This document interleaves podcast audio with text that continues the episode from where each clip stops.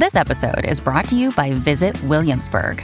In Williamsburg, Virginia, there's never too much of a good thing. Whether you're a foodie, a golfer, a history buff, a shopaholic, an outdoor enthusiast, or a thrill seeker, you'll find what you came for here and more. So ask yourself, what is it you want? Discover Williamsburg and plan your trip at visitwilliamsburg.com. Welcome to History of College Football Podcast. I am Jay Abramson, and I will take you down a gridiron memory lane. The national champions, the teams, the rivalries, the conferences, the Heisman winners, the rankings. Today, we are lucky to have a very special guest, Lisa Kelly, author of the series of books Echoes from Notre Dame and host of the website Echoes from Notre Dame, a book series by Lisa Kelly. You can also follow her on Twitter at, at four leaf clover girl. That's the number four Leaf Clover Girl, and also on Twitter for her books at Echoes from ND, ND for Notre Dame. Ms. Kelly is a Notre Dame alum. She won the biggest fan of the Big East contest, and she was representing Notre Dame back in 2012. She won a Volvo on center court at Madison Square Garden for this accomplishment. And she has a weekly column, and you can find it at One Foot Down. That's O N E F O O T D O W N, onefootdown.com. Today, Miss Kelly and I will discuss the college football history of the Notre Dame Fighting Irish. It is indeed an honor to have you on my podcast. First, tell me, Miss Kelly, about your book series, Echoes from Notre Dame. Thank you for having me today. Um, you know, my deciding to write these books kind of goes back to the contest where I won the car at Madison Square Gardens. Um, during the contest, it was a writing contest. So um, we were all bloggers, and every two weeks we had writing assignments, and it lasted for about six months. So during the course of the contest, I became aware that the media loves to gravitate toward the negative stories. So you're always going to hear the story of, you know, the kid who cheats on a final or gets in trouble and gets kicked out of school. And what I wanted to do was kind of create a series on my blog that focused on all of the positive things that athletes, you know, do in their lives, and of course, focused on Notre Dame. And so the first guy I interviewed was Oscar McBride, hmm. and we sat down and kind of did a journey of how he got to Notre Dame, what his experience was like, and then where his life went post sports. And it had about 2,000 page views on my blog, which I was excited. I had a small little blog, you know. Then the next guy was Rick Mirer, and his story had 10,000 page mm. views. From there, it just really took off. Um, so this started around May of 2012. And between May of 2012 and January of 2013, I interviewed 32 football players. It really wow. just kind of took a life of its own and one guy introduced me to the next guy. And we just had a really great time telling these stories of you know the positive things that they learned during their time at Notre Dame and then how they take that into their lives and give back to their communities you know the great career paths they've been on and just a really diverse you know bunch of career paths. It's not like they're all bankers or lawyers, but right. I have one guy on an oil rig off the coast of Australia. I've got one guy who became a Methodist minister. I have a guy who has a winery in Napa Valley. So very diverse, um, but it's just really great to share the positive stories and and show how they're all giving back in their daily lives. What an incredible journey you were on. That is that is wonderful. What, what made you decide to write your first book? Well, after I did these 32 interviews, uh, one of the gentlemen that was in my first book, he was also an author. And he kind of planted the bug in my head hey, why don't you take these stories and create it into a book? And, you know, I wasn't sure. I don't, what do I know about writing a book, you know? And he volunteered to be my writing coach. And uh, one of the other gentlemen, Oscar McBride, he was also an author and he cheered me along. So between Marv Russell and Oscar McBride, they just kind of guided me through the process. And it was kind of a whirlwind. We wrote the book in February and March. We edited in April and May. Wow. We sent it to the publisher June 1st. I had a book in my hand in August, and that was the first book. It just, it was crazy. You know, I, I, was not that kid who said, when I grow up, I want to be a writer. That wasn't me at all. But when you're passionate about something, it just kind of took me on the journey. And it was, it's been great. Wow, must take an incredible amount of self discipline, especially to put out a book that fast. That is a whirlwind.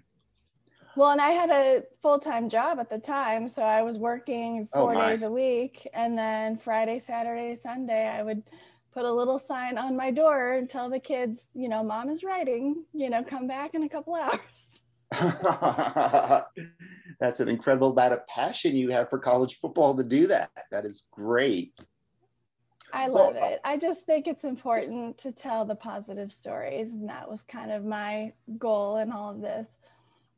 Oh, it, it, certainly is so important to keep the memories alive and to frame it in a positive outlook. Uh, well done. Very well done. Thank you. Uh, thank you. On my podcast, uh, often we dedicate episodes to discussing the college football history of a particular school. And back on episode 10, we discussed the college football history of Notre Dame.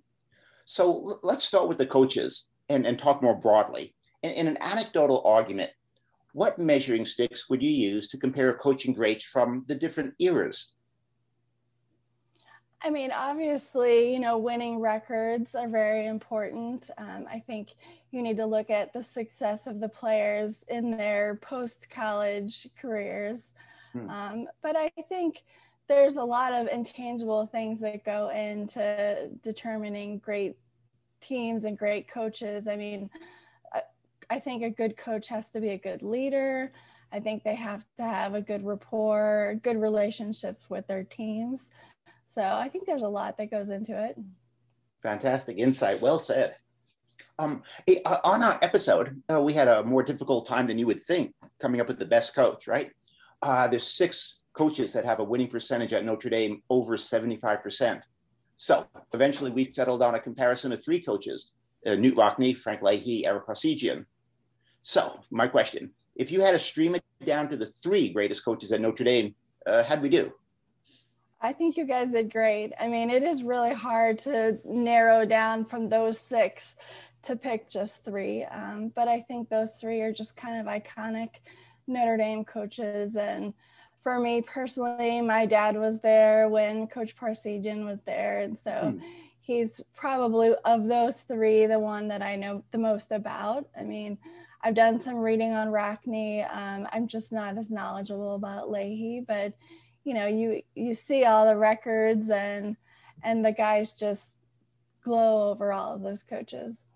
If I had to put you on the spot, who who is Notre Dame's greatest coach? That it's a really hard question, um, but I probably would go with Parseghian. I mean, I think he just had a way with, you know, he came into Notre Dame and he rearranged players and moved them into new positions. He just had an insight to be able to know where someone would fit within the roster and and how to get the best cohesiveness um, on his team. So um, I got to know him a little bit over the years. We did, and he, yeah, I you know, through my dad, I had met him, and then through some of the guys who played for him, I was invited to a couple golf tournaments and got to sit at a table, have lunch with him and Johnny Lattner. And I mean, you talk about oh, a wow. pinch me moment. That certainly was one. so, so what was he like?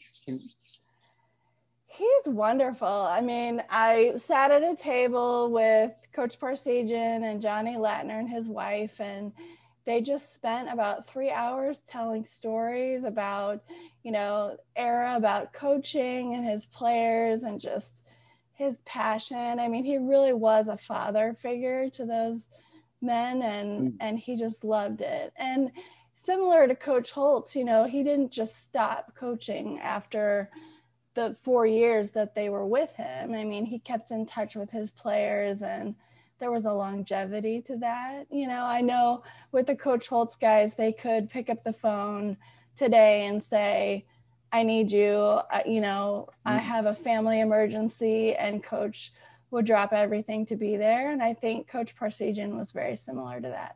Uh, same, made of the same metal. He certainly is a coaching icon. For uh, sure.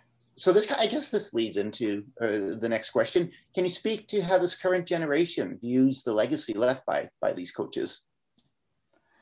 I mean, I think overwhelmingly, overwhelmingly, you know, the Notre Dame fans uh, truly adore all of the the coaches. Um, they value what they've done for Notre Dame history and how the program has evolved over the years. I mean, uh, one of my favorite books about Knute Rockne is 500 pages long. You know, I mean, there's plenty of lore out there and history to be read and talked about and you know when you go on campus and you see the statues of all the great players and you just watch the people stand next to these statues to get their photos taken you know that oh, there's oh, yes. a true love there uh, engaging take on this generation's perspective um, you have such an awareness of the past and the present like, uh, let's turn to the teams um, in an anecdotal argument kind of like i asked before what measuring sticks would you use to compare greatness of teams from different eras I think it gets a little harder to compare the eras to each other because, you know, football today is very different than football was in the 1960s and mm-hmm. very different to how it was in the 1920s. Um, I think you can look at teams within like, uh, you know, decades and kind of pick the best ones, but I wouldn't want to compare a team from you know 2019 to a team from 1925 i mean it's just too hard to it's not apples to apples at that point. No no i appreciate the nuances you bring. That that makes perfect sense to to, to me. Um, we did in our podcast. We gave the nod to the 24 notre dame fighting irish. Um, if i had to say in your lifetime what was the best notre dame team um, in my lifetime, I think the 88 championship team mm. is probably my favorite. I mean, I think at that point in my life, I had a heightened awareness of college football. You know, my dad is a Notre Dame alum, and so I've kind of always, from the cradle, watched Notre Dame football, but I don't think I really got into it till, you know, my high school years. And so I was a senior in high school when they won the national championship in 88. So that really kind of sparked my journey. I headed to Notre Dame the next year, and oh, you know, no that team was just, you know, they had a lot of luck on their side, but they were also a very talented team. Extremely talented team. uh, let's turn to the players. In your opinion, if I had to put you on the spot, best Notre Dame player in the storied history of Notre Dame? I would say Johnny Lujack. I mean, if you look okay. at his resume, you know, three national championships, he was the Heisman Trophy winner, two time All American. You really can't get much better than that. I, I, mean, I know there's so many great Notre Dame players, but for me, he really would be the top. Very good. How about the games themselves? A few fun questions about the games from Notre Dame. I will start with if you had to pick the two or three most stunning Notre Dame football losses, what would they be? I would say, um, I don't know about stunning, but the most painful okay. losses for me would be like the that. Notre Dame like Boston College 1993. So we had just beaten US, uh, we had just beaten Florida State the weekend before. Was the number one, number two battle. And then the next week, Boston College comes to town and beat us on a field goal with, you know, 19 seconds left in that game. And I remember I was at the Florida State game the week before and just the pageantry. It was the first college football game day. And then I was there Boston College weekend and just to watch them lose like that was pretty painful. I remember that. It, it was talk of that being one of the better Notre Dame teams of all time up until that game. And they probably were. They probably were. I know that team, if you ask guys from that team, they truly feel like they were robbed of the national championship that year. I can I can certainly feel that. How about the most stunning Notre Dame win? What would you choose? Um, for me, the most exciting win that I saw in person was the Notre Dame Penn State Snow Bowl in 1992. Oh, sure. And so you're talking, you know, Reggie Brooks and Rick Mirer and Jerome Bettis. So, you know, it just snowed like crazy that day. They kept having to take brooms out and, and sweep the yard lines off because they couldn't see where the yard lines were. Um, you know, Jerome Bettis scored the the touchdown and then Reggie Brooks got the two point conversion to win the game. And I mean we were in the student section and the the touchdown was in the corner at the opposite end zone on our side. So we're all leaning over to see if he made the two point conversion and then the whole student body just fell over. Oh my gosh what a great story Oh my gosh. I always wanted to go to a game at South Bend. Um, I went to the big house with my son Dig to watch Ohio State, Michigan. Um, and, and I want to go to South Bend. Can you tell me, uh, nice springboard into it, what it's like to be present for a game at Notre Dame? I love game day at Notre Dame. It's just the most incredible experience. I mean, it starts on Friday night with pep rallies and you know, if you go into the Golden Dome, they have a the rotunda in there they have the trumpet players that line the rotunda and they play the fight song and the alma mater and it's just the emotion in there is incredible you know at, at midnight they do the drummers circle and wow. on saturday to watch the band kick off and the irish guard and the player walk to the stadium i mean there's so much tradition and and rituals and it's just it's a long day but it's just amazing. it sounds absolutely incredible. Someday, someday, I'll, I'll take my son and go there.